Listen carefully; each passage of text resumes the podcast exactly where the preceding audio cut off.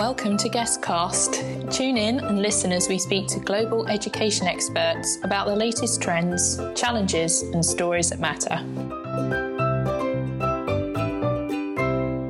Hello, and welcome to another Guestcast episode. We're thrilled to be joined in this episode by Rebecca Rolland, the author of The Art of Talking with Children, um, a book to enhance your relationship with kids. Um, and it's being translated into eight languages at the moment, including Chinese, Korean, and Spanish, and will soon be available in nine foreign territories. So, uh, global domination for the book. um, Rebecca, thank you so much for joining us today. And um, why don't you tell me a bit about your background and how you ended up doing what you do? Yeah, so I've always had a really big passion for communication and realizing how communication impacts our relationships. Uh, I started out as a teacher and then became a researcher focused on speech and language. I started to realize how much speech and language actually impacts what's happening in the classroom, how sort of everyday language really affects the ways that we communicate, the ways that teachers and students are feeling about each other, and the way learning happens. And I found this happens for parents as well. So I became a mom myself, and I realized that a lot of these lessons were applicable in the classroom as well as for parents. And that's kind of where a lot of my research has come from. Brilliant. And um, we, I touched on it. Um, you're, you've just released a book, The Art of Talking with Children, The Simple Keys to Nurturing Kindness, Creativity and Confidence in Kids. Um, tell me a bit more about the process to become published, um, why you decided to write a book, um, just, just about the book and, and, and would be great. Sure. Yeah. So I'm a speech language pathologist um, by training. And I also teach at the Harvard Graduate School of Education and Harvard Medical School. So, as part of that, I've done a lot of research in terms of the most effective ways of communicating with kids. So, how do we actually support them in building our bonds, but also in building their kindness, creativity, and confidence? So, I realized a lot of that as a researcher. But then I became a parent and I realized that we actually don't do a lot of this intentionally. So I realized that in my own life, um, I was often on autopilot. I wasn't thinking about these strategies. And I realized there wasn't a lot, you know, in the literature in terms of how we can do this. How can we actually make the kinds of conversations happen that will build children's kindness, creativity, and confidence? So there's a lot of research out there, but there wasn't actually a lot to say, well, what are the actual strategies that uh, we can use, how does this actually play out in real life? Um, so I had a lot of fun. I actually have a fiction background and um, I have a master's in fine arts in fiction writing. And so I actually had a lot of fun in blending stories and research um, into my journey. So I undertook a huge journey of interviewing linguists, psychologists, um, neuroscientists, and so on to figure out well, what are the biggest research based takeaways and then I blended that with stories from my own parenting life, my own teaching life, and from that of the students, parents, and teachers that I knew. Um, so, really, the idea was to come away with actionable strategies, but actually to be humble and realize that all of these have to work in real life. Definitely, and I think that's what's very powerful about certain um, education tools is that sort of basis in real life learning. And was this? I, I mean, we we know it's a very important thing, well-being, and I think it's come to the forefront since the pandemic. Um, did you find that was sort of a catalyst for writing this book, or did it influence it in any way? Yes, it's interesting because actually I began the idea for this book before the pandemic started. Um, and then as it came and the pandemic happened, I realized that this was just even more of an urgent topic. I mean, there's more and more research coming out now on the impact of the pandemic on language skills but even on social skills, social emotional learning, um, and really the need to support resilience in students. And so I realized that actually this comes at a really perfect time when kids do and students do often need to catch up. They are feeling a sense of disconnection. And at the same time, a lot of teachers and parents are feeling similarly disconnected. So I think that these kind of strategies are something that we can use even more now for sure. Brilliant. And I think um, one of the things I read about the book was there's an approach of rich talk. Do you want to tell me a bit more about that? Yeah. So the idea here is that I've developed a framework called Rich Talk, which is to jumpstart these more meaningful conversations. And there are three components. So the first is it goes A, B, C. the first is A. so just really, you know, teacher friendly. Um, and the first is A, so meaning adaptive. And this means that your talk should respond to where a child is now. Um, that means partly their ages and stages, but also to their temperament, their mood, um, the type of classroom they're in, the number of students, and so on. So we're always trying to adapt to the situations that we find ourselves in with students. Um, B is back and forth. And that means to really notice and respond to how much we're talking versus how much students are talking. Oftentimes, we find that, for example, teachers are not giving a lot of wait time. So, students who may be slower processing or have difficulty coming up quickly with answers are not speaking as much. There tends to be a lot of teacher talk. So the back and forth is really just an invitation to think about well, how much are we talking as the adult, and how much is the student talking and expanding their own responses? And finally, the C stands for child driven. This really means that we can scaffold or support children in their learning much more when we're actually starting with where they're at. So that means what they're thinking about, what they're worried about, or even what their understanding is of something.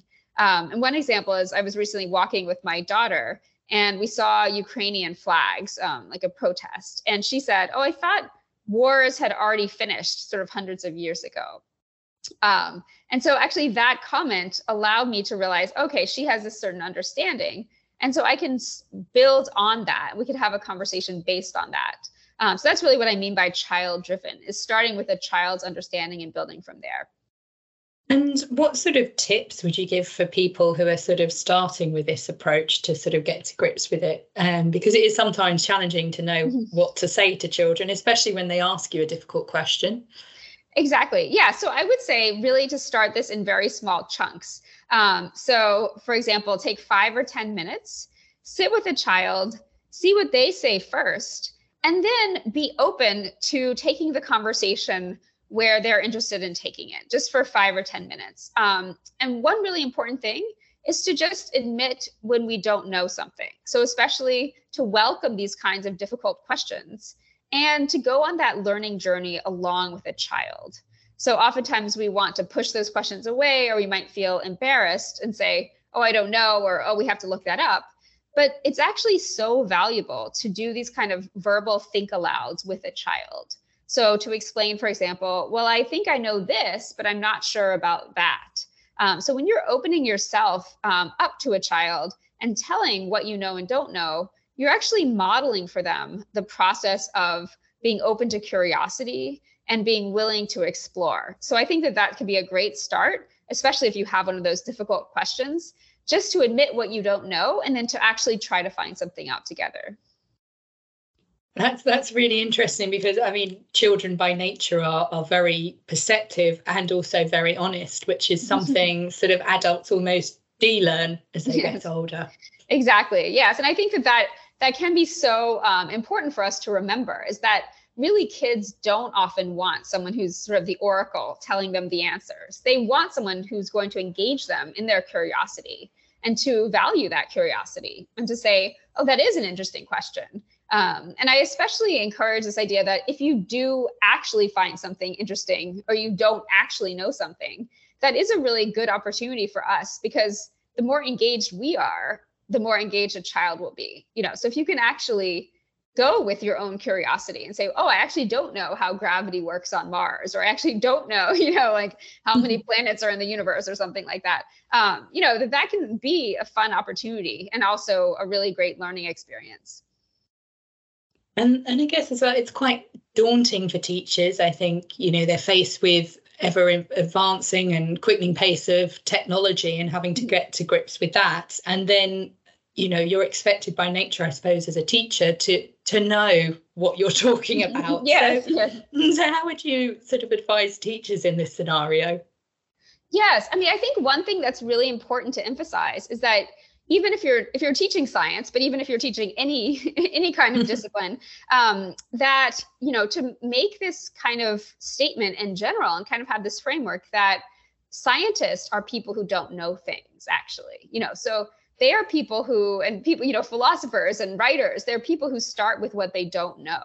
Um, so actually if we had all of the answers there would be no need to go you know write a research grant or no need to go exploring because we would already know these things um, so actually to make it clear to children that yes as a teacher there are things i'm supposed to know there are things i know um, but there's actually a lot more out there that I don't know. And that's a normal thing. And that's actually a really great thing because there would be no discovery or nothing new if we all sat and we just had the answers to everything.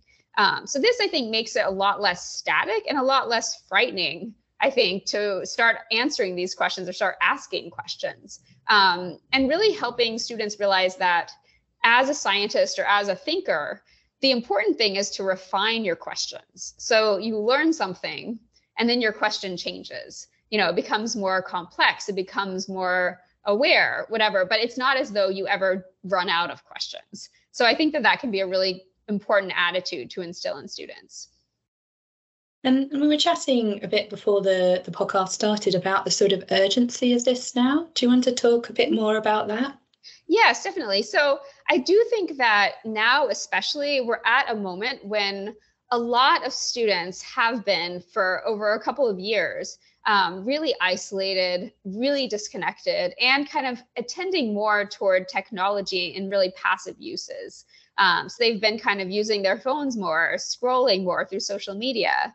Um, at the same time, a lot of young babies and toddlers, you know, are also facing delays in part because of um, some of the isolation and stress. And so I think um, I've actually developed this idea of a double promise um, from these kind of meaningful conversations. And I think that's especially important now. And this double promise is that the first part of the promise, um, you and your students will feel more connected in the moment. So I think that as we're wondering, you know, how can we reduce stress for teachers and students? How can we support teachers in not feeling burnt out? Um, these kinds of intentional purposeful conversations really do help with that because they promote engagement and they support students in actually moving forward from a place of curiosity rather than anxiety. Uh, the second part of the double promise is that these small moments and these small interactions actually accumulate. So they, we don't see it in the moment, but children are actually developing creativity, they're developing their confidence and their, even their sense of kindness and empathy over time through these kinds of back and forth conversations. So I think, especially now, when we're worried about students, we're worried about their mental health. And obviously, in many places, there are teacher shortages and teacher burnout. This is just such an important topic. It really is. I mean, and also, sort of, I think as well as feeling isolated, there's almost been a sort of sense of information overload, I think, as well mm-hmm. with, with young people and, and, and children, with which is sort of increasing worry and anxiety. There's sort of big global issues at play that, you know, are unsettling for us all, but particularly I think children at the moment.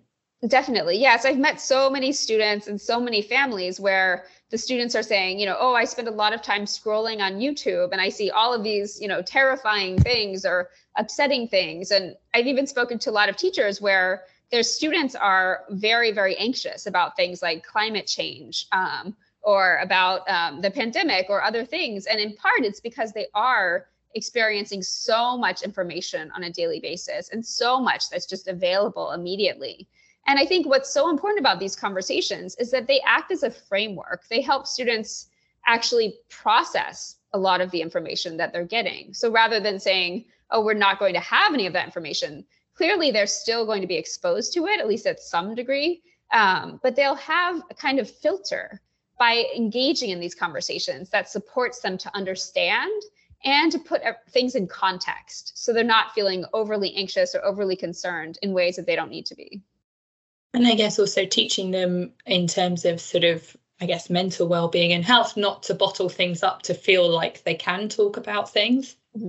Yes, definitely. So I think that that is a really critical thing is just to feel as though all emotions are welcome and that difficult feelings are welcome. Um, there's a lot of really interesting research on what's called emotional reminiscing, which is just the idea that we can talk about difficult things that happened in the past and actually explore and expand on those events in ways that support students' mental health. So rather than saying, oh, that was hard, we're not going to talk about it, actually, by talking about it, really exploring what happened, and especially by focusing on students' strengths. So, how did they cope with that event? You know, what strengths did they show in that difficult time? That actually makes coping stronger. It helps students learn that they could cope and it gives them a lot of strategies for the next time something happens. So I do think, especially talking about things that are difficult, if we can do it well, is so important for student mental health. And I guess sort of lessons we can take on board as adults as well. exactly. Yes, I think that there's been some research on that as well. And I think for sure, this idea that, you know, if we are able to see, for example, the redemptive value in some things that are suffering. So what actually, what good came out of that? Or, you know, what strengths have I learned? Um, this is something that for adults facing mental health challenges or, or any adults, um, this is really important as a coping mechanism too. Amazing. Um, so I wanted to also chat a bit more about you and um, your sort of career. So what do you enjoy most about what you do now? Um, so I would say I really enjoy having these kinds of conversations actually. So I enjoy um, working with students, working with families, and also just speaking about the importance of these things because I see um, when I hear back from teachers and from families, I see things where teachers are telling me, for example, oh, I can I can now hear the wheels turning of my students. You know, I can now actually hear how they're thinking. I hear their learning process, and I'm able to help them a lot more um, when I'm able to hear those things, I think it's so fun for me to realize that these kinds of small conversational shifts can have really important um, outcomes. And I think that that's great, and that sort of uh, leads me on to, I guess, the polar opposite, and perhaps one of the most important questions um, is about your career low. And um, what was it? How did you overcome it? And what did you learn from it? Yes, um, that's a great question. So I would say um, I part of what made me go into my doctorate in education actually is that I was a speech language pathologist. Um, and I realized I was trying lots and lots of strategies with students. Um, and I just realized there wasn't a lot of research out there in terms of what actually was effective for them, in terms of how I was working with them, in terms of the types of strategies. Um, we know, for example, there's so much out there in terms of how to teach reading. So we have very specific understanding of okay these are the strategies that are effective these are the ones that are not as effective. But in terms of this kind of oral language and conversation we really just don't know a lot.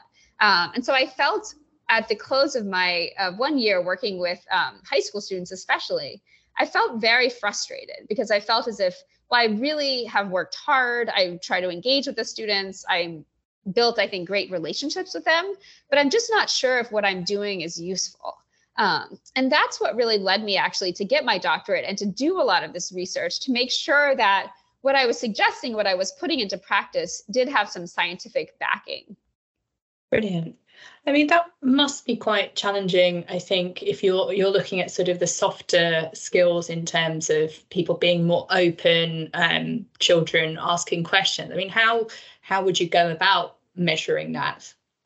Yes, I think um, there's a couple of ways. So I would say first, just to really take a qualitative approach. So actually look at what students are saying and their daily work. Um, I think a lot of times we focus on large scale, high stakes testing as an outcome. Uh, you know, we say, well, how much have children improved in reading? How much has their math improved?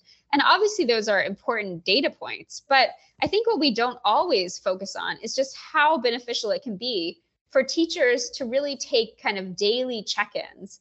And you know check-ins not just about those academic skills but even about well how much is a student responding in class? Um, how much are they actually engaging with other students? Um, and what are their comments like? So i like to say and to suggest that teachers do have the kind of um, check-ins and kind of writing to um, kind of like exit interviews in some ways. So like mm-hmm. little moments where they're able to write on a scrap of paper, you know, what was something that they learned today? What was something that frustrated them today? What was something they wondered um, today?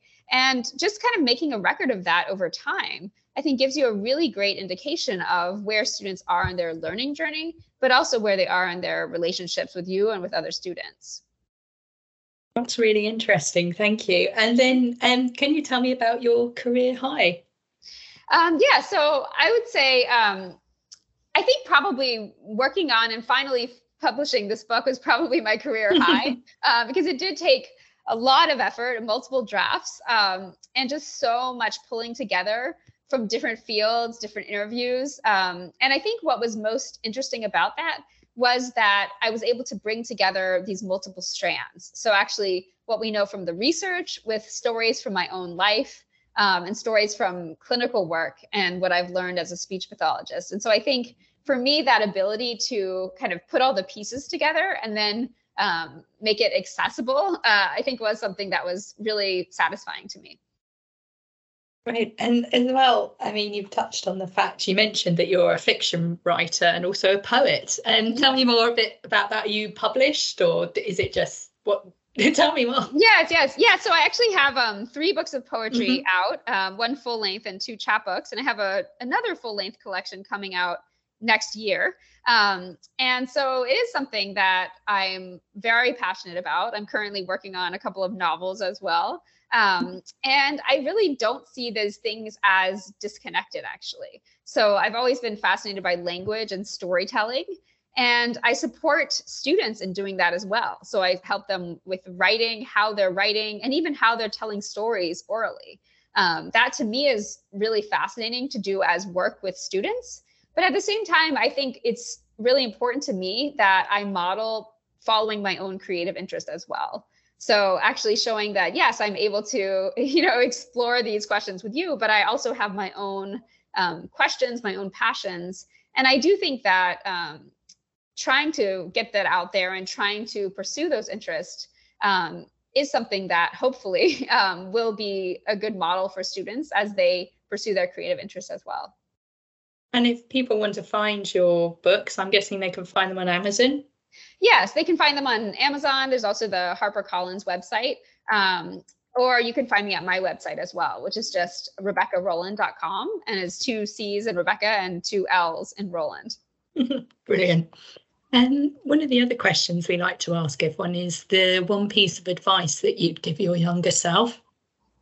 That's a great question. Um, I would say to be open to exploration and to realize that um, things that seem not so great in the moment, there may be kind of a flip side that's positive on the other end. Brilliant. Um, and where do you sort of see the future of education?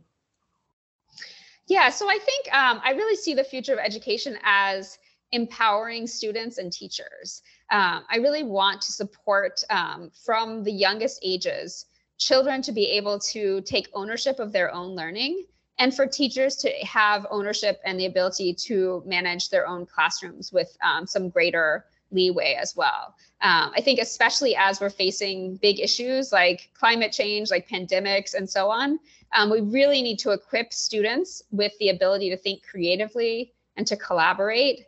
Um, and not simply just creatively in general, but to merge creativity with an ethical sense of what they should do. And so I think those kinds of um, work really need to happen through um, in person back and forth conversation, as well as a lot of project based learning, I think will support students in learning from their peers as well. Brilliant. Um, thank you so much. It was so interesting to chat to you, and you've touched on some really interesting topics there. Oh, thank you. I really appreciate it. It was great talking to you. Thanks for joining this week's guest cast. Make sure you visit our website, guesteducation.com, the essential resource for educators, to subscribe to the podcast and to enjoy the latest education news.